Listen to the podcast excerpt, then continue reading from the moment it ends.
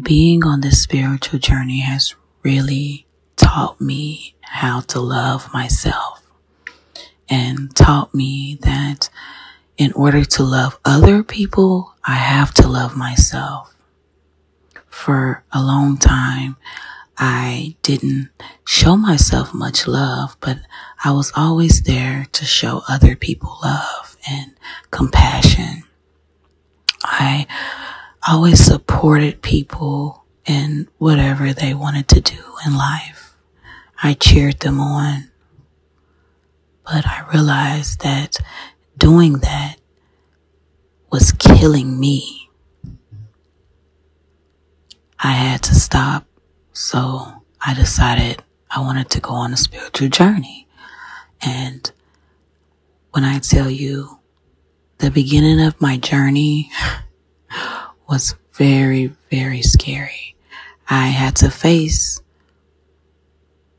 my darkness and I had to face childhood trauma. I had to face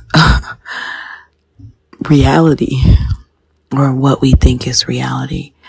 And it was not so nice. if I can say the least. I honestly felt like someone was killing me.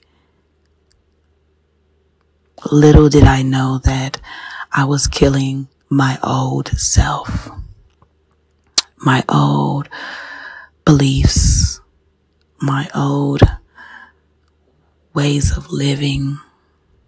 And I can honestly say that I feel like this is the best thing I've ever done in life because now I know my purpose.